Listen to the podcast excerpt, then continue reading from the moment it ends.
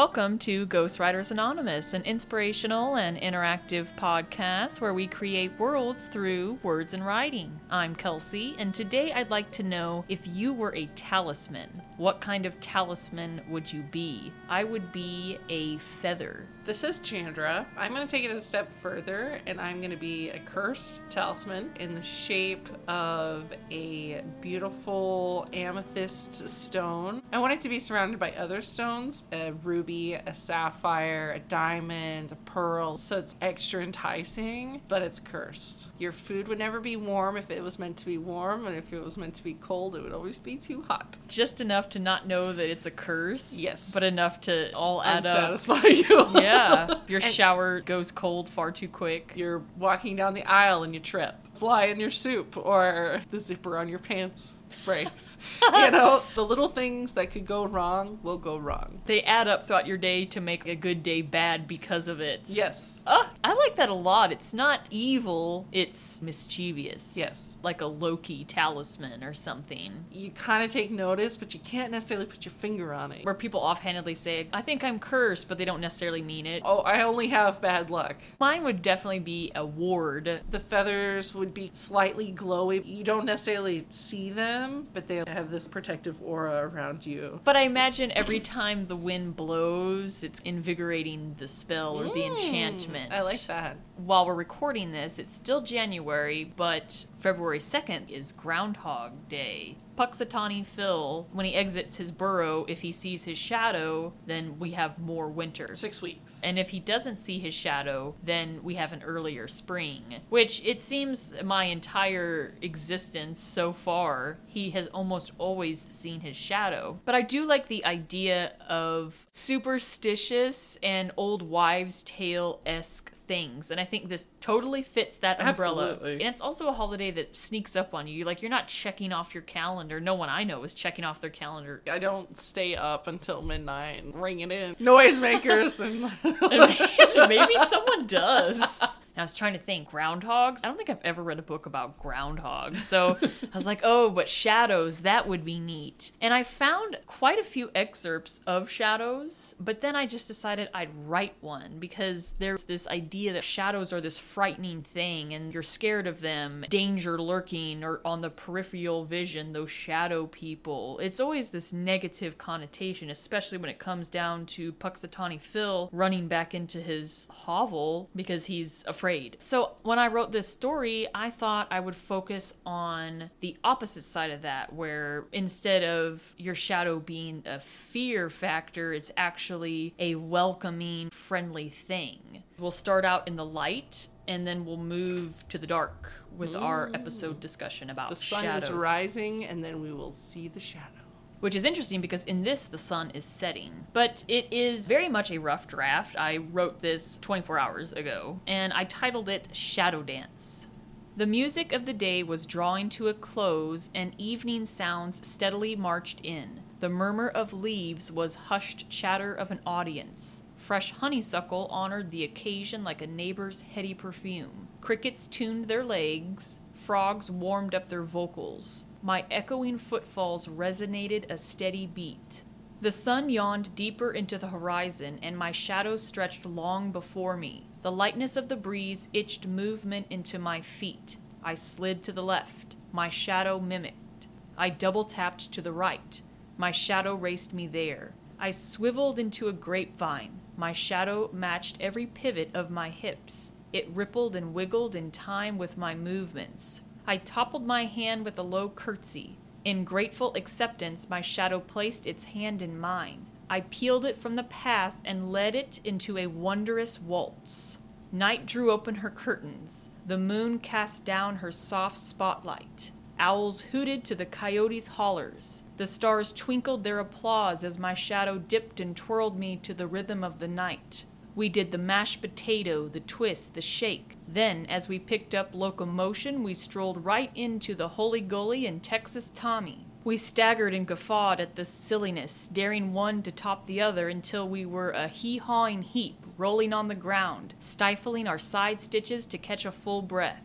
The night moved in closer, hovering all around us with magic and eavesdropping in anticipation. In an exhale of glee, my shadow grasped my hand and hoisted us to our feet. It slid to the right. I mirrored. It double tapped to the left. I chased it there. It swiveled into a grapevine. I duplicated every pivot of its hips. In consummated companionship, we linked arms and escorted one another home. I love that. It was really fun for me to write, and then I went through this deep black hole while I was writing it. I looked up what the mashed potato was. It's basically a variant of the Charleston. I was actually showing Cooper earlier. I was like, check out my mashed potato. I had never heard of the Texas Tommy or the Hully Gully, but what I was really pulling from the most was the Land of a Thousand Dances. We played it a lot in band for pep rallies and stuff, and I was thinking of in the great outdoors at the very end when the credits start to roll, they play Land of a Thousand Dances and they're doing the alligator and the mashed potato. And I'm going down this YouTube black hole of learning some of these dances. Oh, yeah, I gotta get back to writing this. Another thing was when the character does a low curtsy and topples her hand, and then the shadow reaches up and grabs it. I envisioned in Phantom of the Opera where the Phantom offers his black gloved hand to Christine. I don't think she's wearing a white glove, but her hands are very pale. And so when she grasps it, it's like the white and the black. And I want to be very friendly, but not romantic. The ending almost reminded me of a scene in Sunshine. I had read Written in Bone, a collection of oddities by Asteria Graves, which is Chandra's friend. And one of my favorite stories in there is the one that Chandra's going to read, King of Shadows. I reread it after I wrote my story because I had planned to record an episode with it somehow. There is a very weird overlay here of shadows grabbing your hand. We'll talk about that maybe after you read it, but I'm like, wow, did that influence my writing? I love that you took something like a shadow where a lot of people are afraid of it or it's like negative or evil sometimes. That's your shadow. That's part of you that is like a reflection of you. And so seeing the character embrace it and have fun with it and accept it as part of themselves, going home with your shadow means you're at peace. You're moving on with it, is what I saw. Yeah, and you know, that is the difference in this story versus what we'll be reading thereafter, because this was indeed the character's shadow. Mm-hmm. So they were connected. And all these other ones that I had researched, it's not their shadow, it's someone or It's something. something. Yeah, so it's unknown. So I think maybe that's the fear factor. I wasn't thinking this when I was writing it, but you could interpret it as being comfortable with the dark aspects of yourself or mm. your shadow self, and almost like having a sit down dinner with those terrible parts of yourself that you'd rather not look at, but you're forced to look at them if you're having dinner across from one another. Right. But yeah, so I am going to read an excerpt from Written in Bone, a collection of oddities by Asteria Graves. She has TikTok, a Instagram, and a Facebook. So definitely check her out. The book is published by Blue Coconut Publication Mercantile. This book came with a bookmark tying into one of the stories. You can hear the little bell. Which is a story that we did share on this We podcast. We're going to be reading King of Shadows. It's on page 67. I used to see him all the time when I was younger, mostly at night when I couldn't sleep or after waking up from a nightmare. He always appeared to me in the same way a shadow man with a hat. He normally stood in the corner of my room or in my bedroom doorway. He did not speak to me. He didn't even have a face. He was tall, at least six foot tall, very stoic yet powerful. His stance was not a threatening one, but it exudes wisdom and power. Whoever he was, he had been around for a very long time. Despite the random times I would see him, no matter how the surprise of his presence made me jump, I did not completely fear him. I almost felt safe, like he was watching over me and keeping anything harmful away. As I grew older and graduated high school, he no longer lingered in my room. At first, I didn't believe that he was truly gone. I would wake up from a nightmare and expect to see his familiar silhouette, yet there wasn't a shadow to be found. I learned to live without him, and now, as I traverse through life as an adult, I can't help but wonder about him. I find myself in front of a computer, searching forums and articles of the paranormal.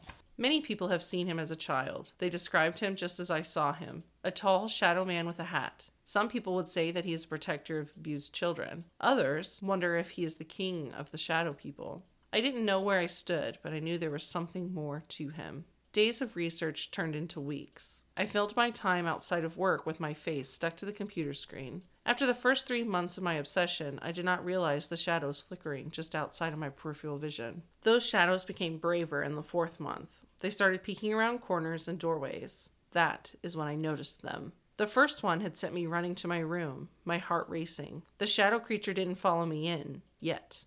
Unbeknownst to me, it waited outside my door, clinging to the ceiling.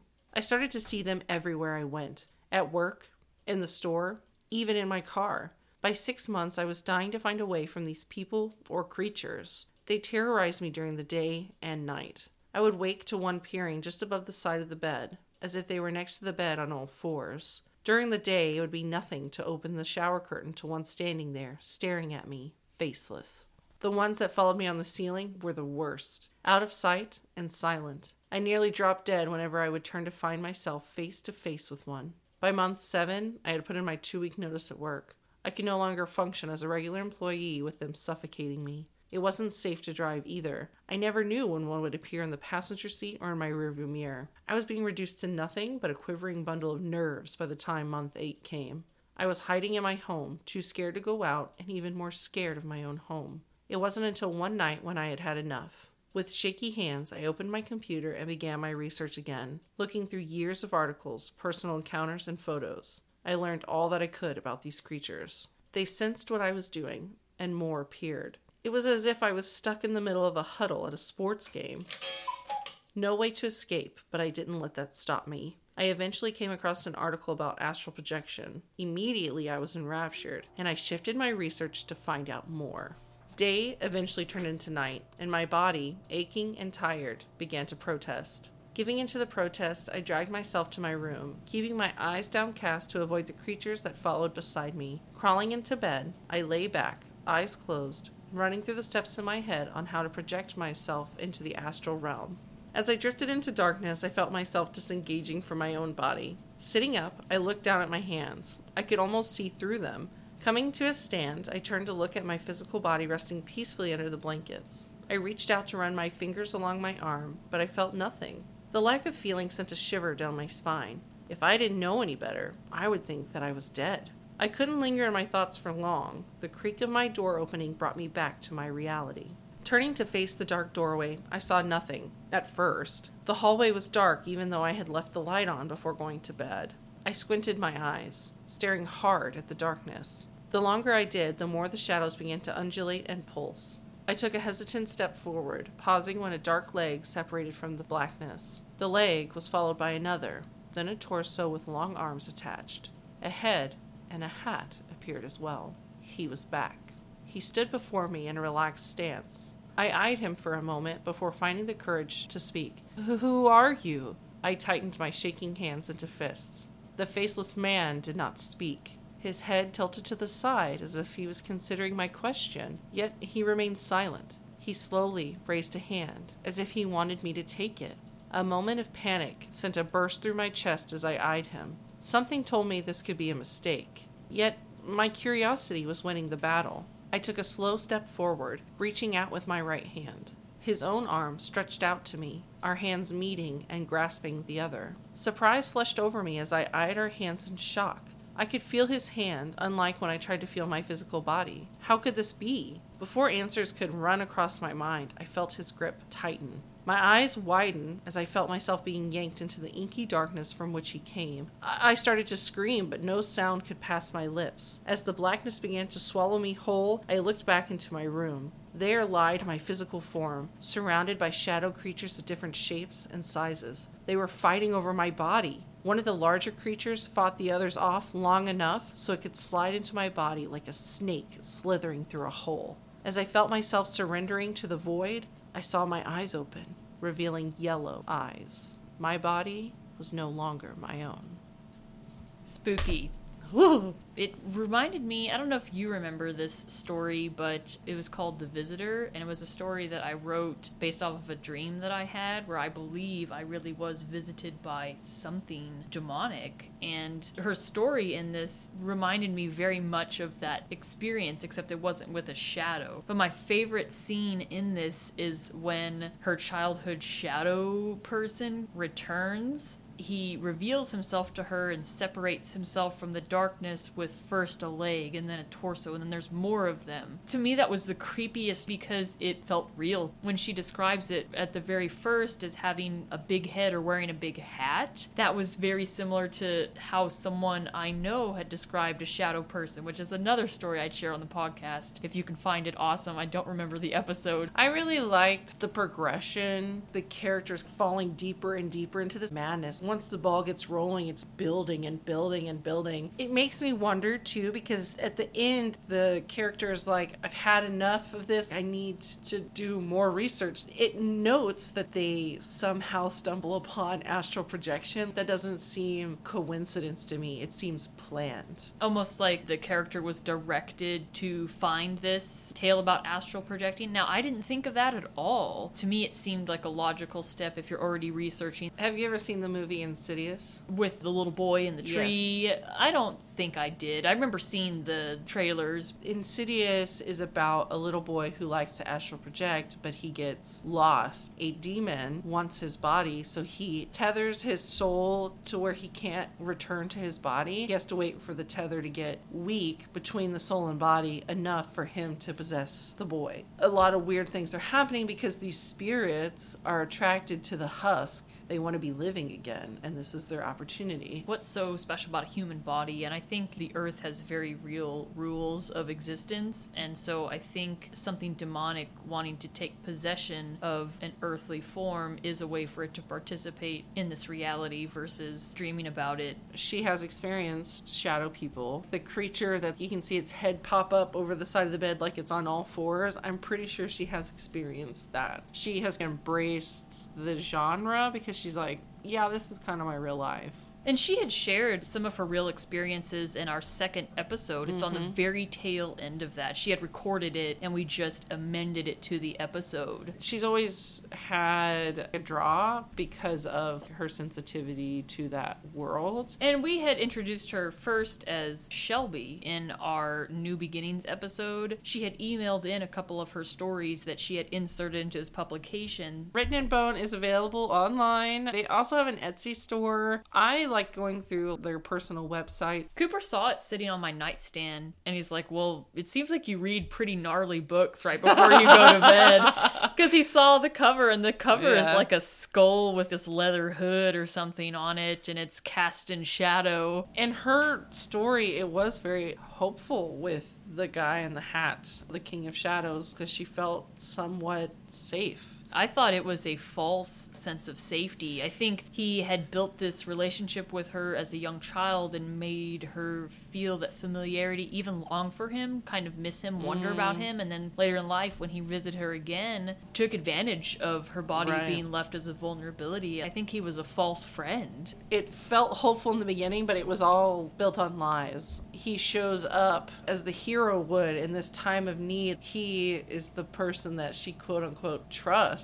Her intuition tells her, don't do this, but she does it anyways because of that false sense of trust, and that's how they win. There was another phrase in there where it talks about the shadows huddling around her like before a sports game. Yeah. To me, that was very similar to after my character and the shadow had finished dancing and exhaling the moment, night closes in on them. It wasn't threatening, it was more anticipating, and I wanted it to be the night has drawn so close that it is time to move on and continue the task of walking home, which was the plan all along. And I think of them like vultures sitting around and just waiting, fighting over the carcass. As a kid, the scariest thing for me was darkness. I hated having to walk through a dark room. Never like I think there's intruder in the home, it's always something otherworldly. The basement at my parents' home, my childhood home, was unfinished. So it was just concrete, concrete steps into a concrete floor with concrete walls. The ceiling was the floorboard joists, so you can see wires and pipes. There are 10 steps down. We'd be carrying wood and you can't see where you're going, you have to count the steps down. Nothing ever bad happened in the basement. Basements are just creepy, right? They are very creepy. and it smells musty. And the light switch is at the bottom of the stairs.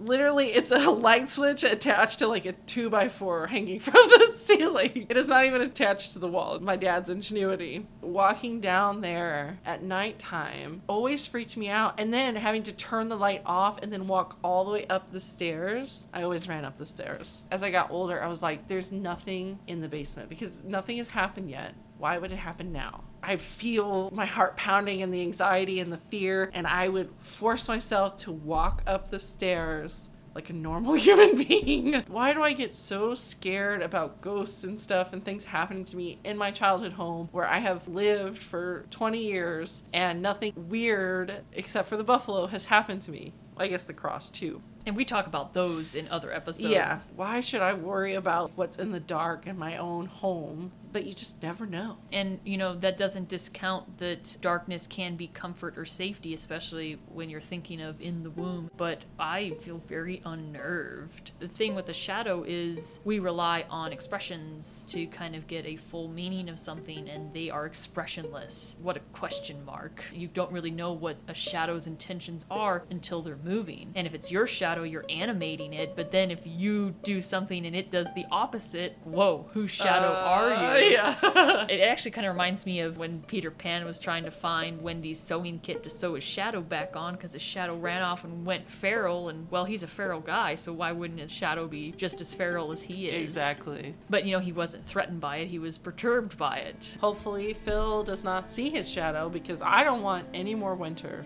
I think he will. Seems like he always, He does. always does. At this point, I'm casting my vote. Punxsutawney Phil is going to dart back in his hole. I will be optimistic that he doesn't. We'll see how fast I am wrong. well, we'll see who's going to win. I think it's good that you post opposition.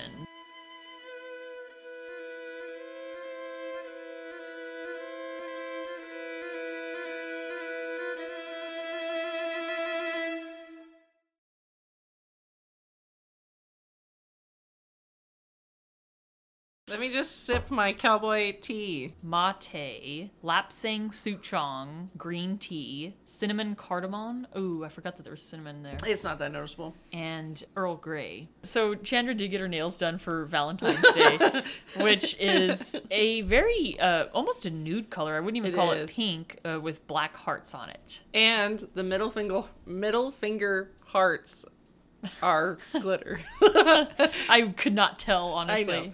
I, but that's that's the point. Is like when I show you, I'm flipping you off.